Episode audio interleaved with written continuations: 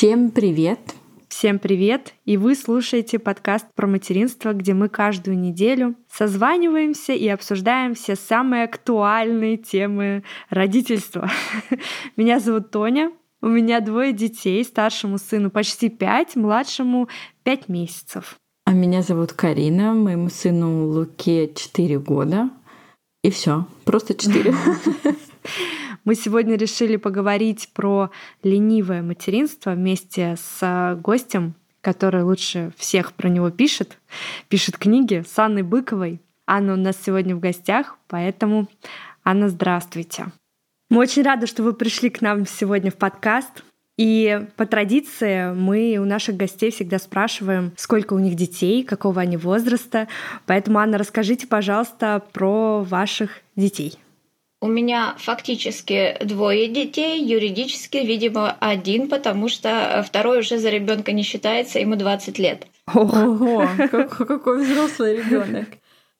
В самом начале э, мы представили вас как гостя. С нами Анна Быкова, педагог, психолог, автор серии бестселлеров «Ленивая мама». Эти книги читают а, мамы по всему миру в 18 странах. Книги переведены на 17 языков. И, Анна, у меня к вам первый такой вопрос. Я мама всего лишь 4 года, но, как я заметила, наверное, с 2010-х годов в материнстве стала популярная такая тема, наоборот, запаренного материнства. То есть это бесконечные развивашки, а, прочтение литературы, 10 тысяч детских психологов, а, смотреть видео на ютубе нейропсихологов. Поэтому у меня к вам вопрос. Вот как вы пришли именно к ленивому материнству, потому что вся серия ваших книг называется «Ленивая мама». Как раз потому, что стала набирать популярность запаренного материнства, захотелось дать этому какой-то противовес. Я, причем а, могу сказать, что запаренное материнство начинало формироваться гораздо раньше. Вот когда у меня родился сын, и у моих подруг родились первые дети, мы как раз были те, которые стали запариваться. То есть мы стали апологетами раннего развития, мы искали различные методики, различные пособия раннего развития. Причем рынок тогда не отвечал нашим запросам, поэтому происходило так, что методика раннего чтения по кубикам Зайцева находилась какая-то самодельная методичка с описанием этих кубиков, и эта самодельная методичка из рук в руки передавалась, и дальше мы сами делали эти кубики по описанию. Они же должны быть не только склеены и раскрашены, там еще должен быть э, разный наполнитель для разных звуков. То есть собирались какие-то крышечки от бутылок, которые бы звенели. Вот запаренное материнство вот так выглядит. Потрясающе, все как мы любим. И теперь я, в принципе, понимаю ваш мотив, честно говоря, пойти по этой дорожке. То есть правильно я понимаю, что с первым ребенком вы сделали выводы уже после своего начала своего запаренного материнства и пришли к, сейчас модно говорить, к материнскому дзену. А, да, причем пришла не я одна, ну, со мной были мои подруги, которые потом примерно в то же время родили второго ребенка. И мы помним, какими мы были мамы первенцев. И потом снова собрались, наблюдаем, как наши э, вторые дети безнадзорно ползают по поляне. А, шишку нашел, шишку полезал, и как-то с этим нормально, иммунитет крепче будет. Мы посмеялись, что мы больше не встаем в 6 утра, чтобы первый приехать на ярмарку детских развивающих игрушек, чтобы успеть купить что-то такое, чего еще нет. Ого, даже так? Да, я знаю, каким может быть запаренное материнство. Мое нынешнее ленивое материнство — это просто а, выстраданный опыт. И вот когда мы смотрели на наших вторых детей, мы сказали, а результаты ведь ничуть не хуже. Вот вы знаете, у меня сейчас тоже идет второе материнство, и мне кажется, что я тоже вот э, потихоньку к этому прихожу. Несмотря на то, что с первым ребенком я также читала все ваши книги. А недостаточно прочитать, надо прожить. Вы знаете, у меня только один ребенок, но я часто рассказываю об этом в нашем подкасте. Первые два года я была прям такая мама-развивашка. А потом я переехала в Голландию, и в Голландии родительство очень сильно отличается от родительства в России. И как-то вот меня расслабила эта страна, я увидела, как там относятся к детям, и о раннем развитии там не думает никто от слова совсем. И меня вот даже в первом материнстве к четырем годам отпустила окончательно, и я тоже радуюсь, когда ребенок просто бегает, гуляет, и в четыре года он еще не знает все буквы.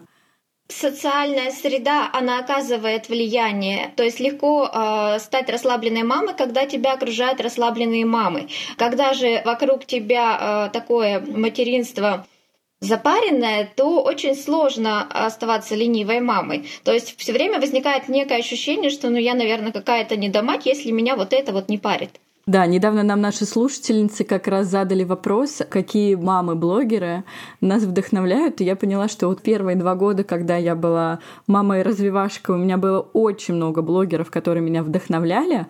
Потом они начали меня очень раздражать, потому что это было уже не вдохновление, а какое-то сплошное чувство вины, когда у них дети читают стихотворения, ментальная арифметика, все что угодно.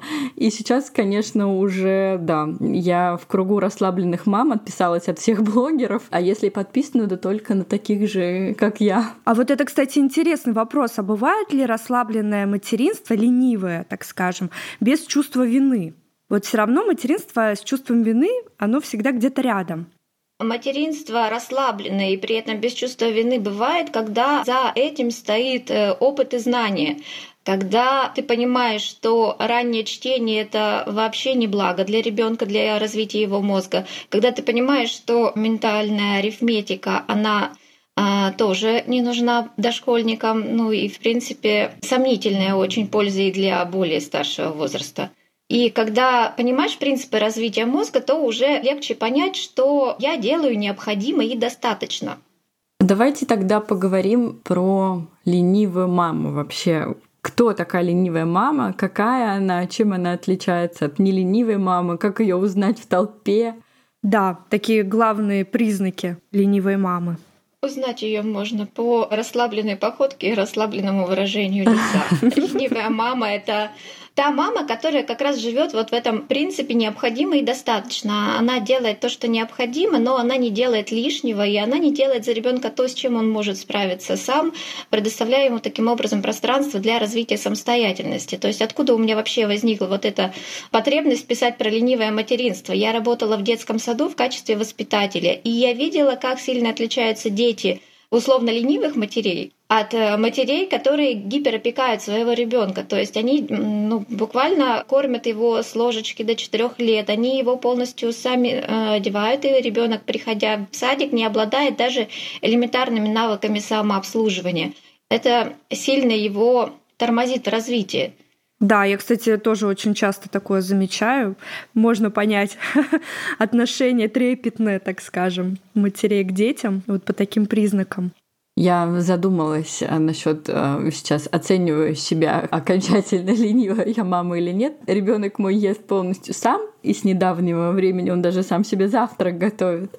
Но вот с одеждой, вы знаете, я не могу... Вот мне кажется, это наоборот какая-то моя лень, что я до сих пор ему иногда Утром, например, я его всегда сама одеваю, потому что мне нужно, чтобы он быстро оделся, собрался в детский сад, иначе сам он будет это делать, не знаю, мне кажется, часами. Помогаю ему одеваться только для того, чтобы сэкономить себе время.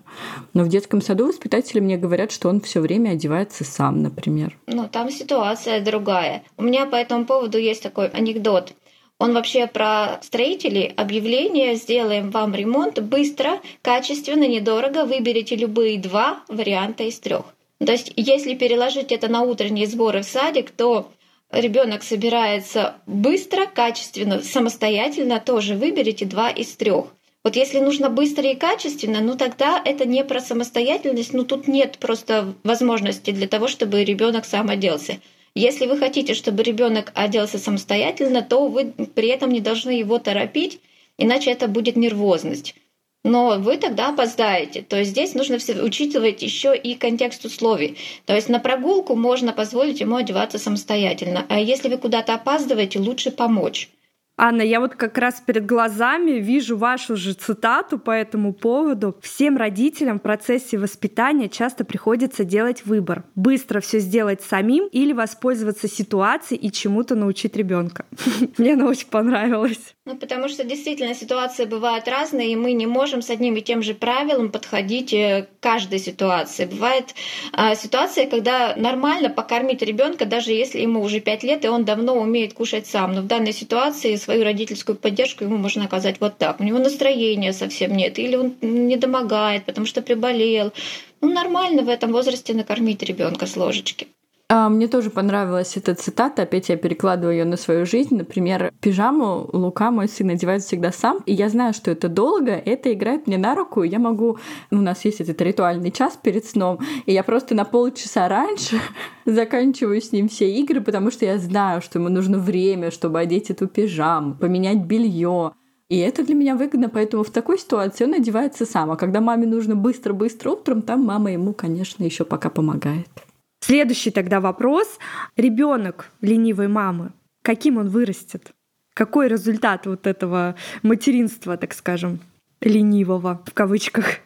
Скорее всего, он вырастет более самостоятельным, чем при воспитании его в условиях гиперопеки.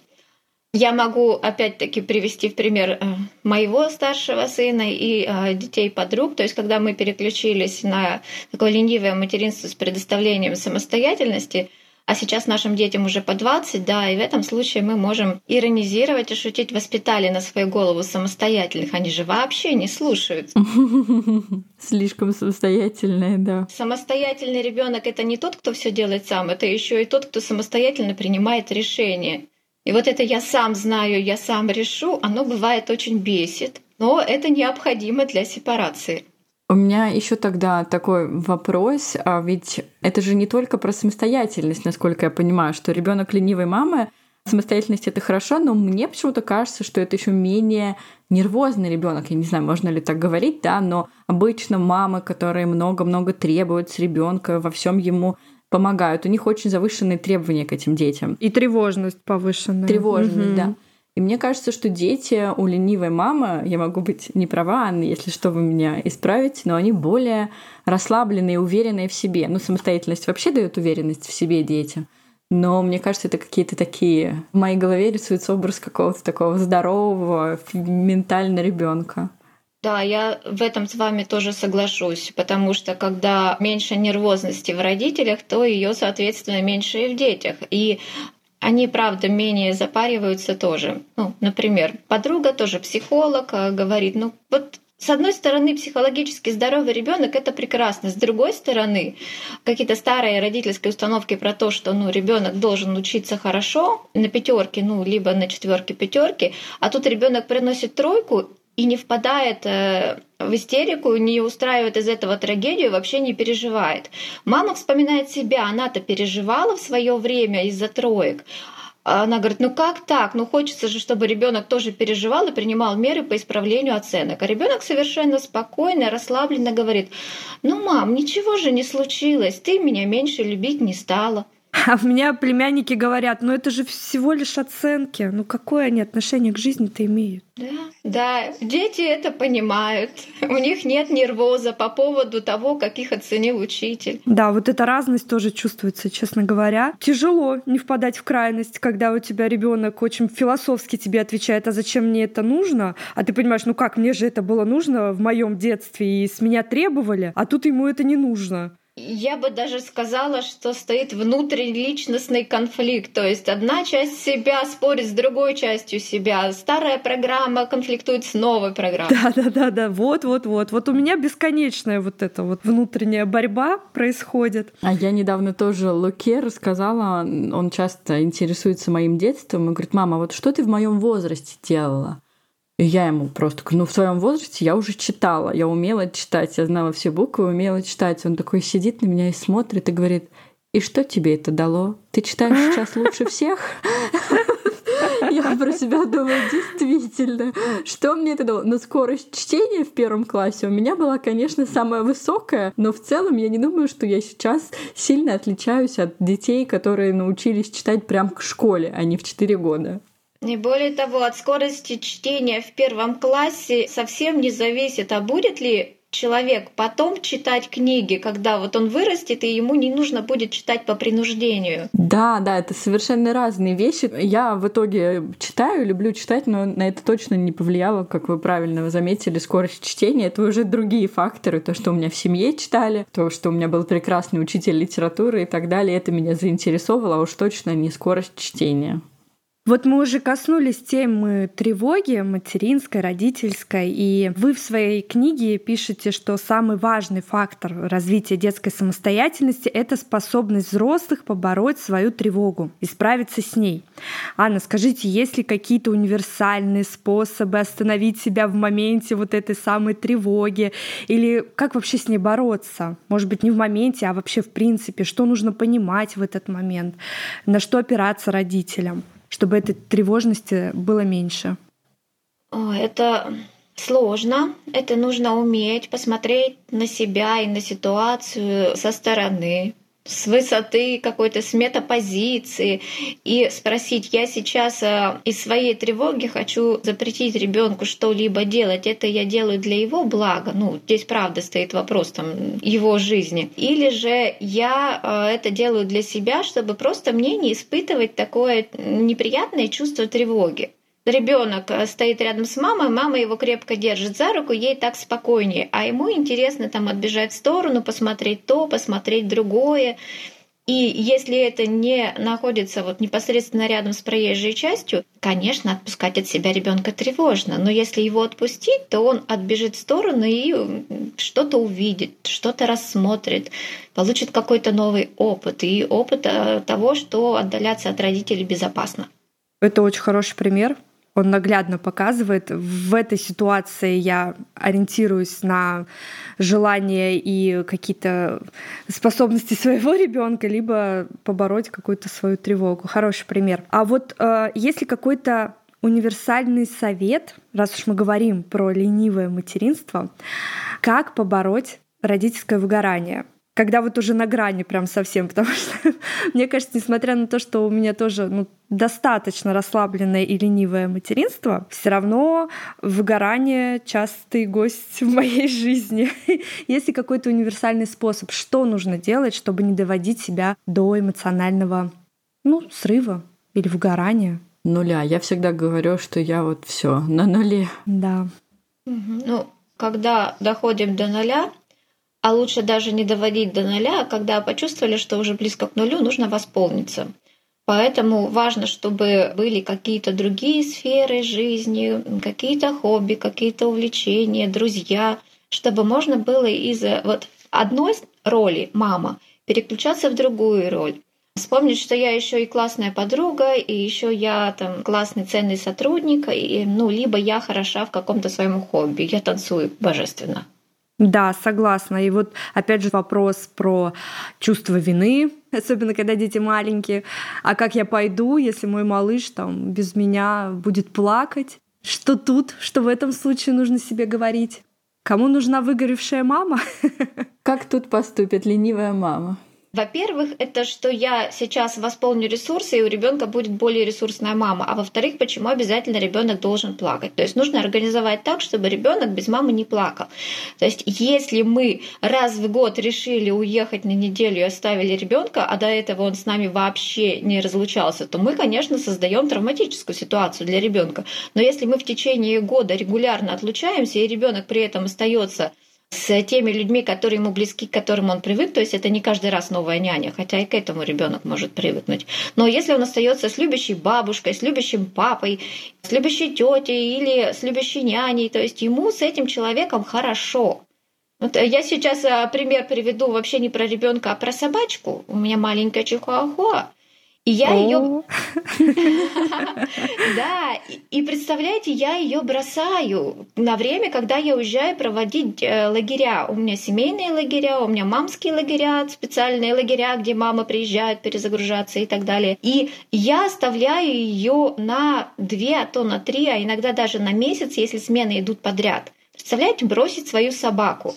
Но я ее оставляю своих родителей, и у них с дедушкой, ну, с моим отцом, дедушка для нее, у них такая любовь, что когда я достаю переноску, а она знает, что в этой переноске она едет к дедушке, она с радостью заныривает в эту переноску, все, все, я готова, везите меня туда.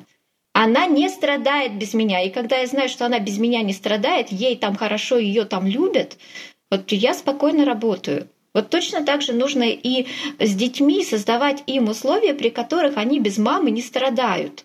Вы представляете, ну тут включается такая часть, которая в смысле он без меня не страдает? Разве я не самый ценный человек для своего ребенка? И тут уже новая мысль возникает, что все-таки ленивое материнство, оно не такое уж и ленивое, потому что чтобы продумать весь вот этот план действия, нужно потратить очень много времени, чем просто находиться с ребенком 24 часа.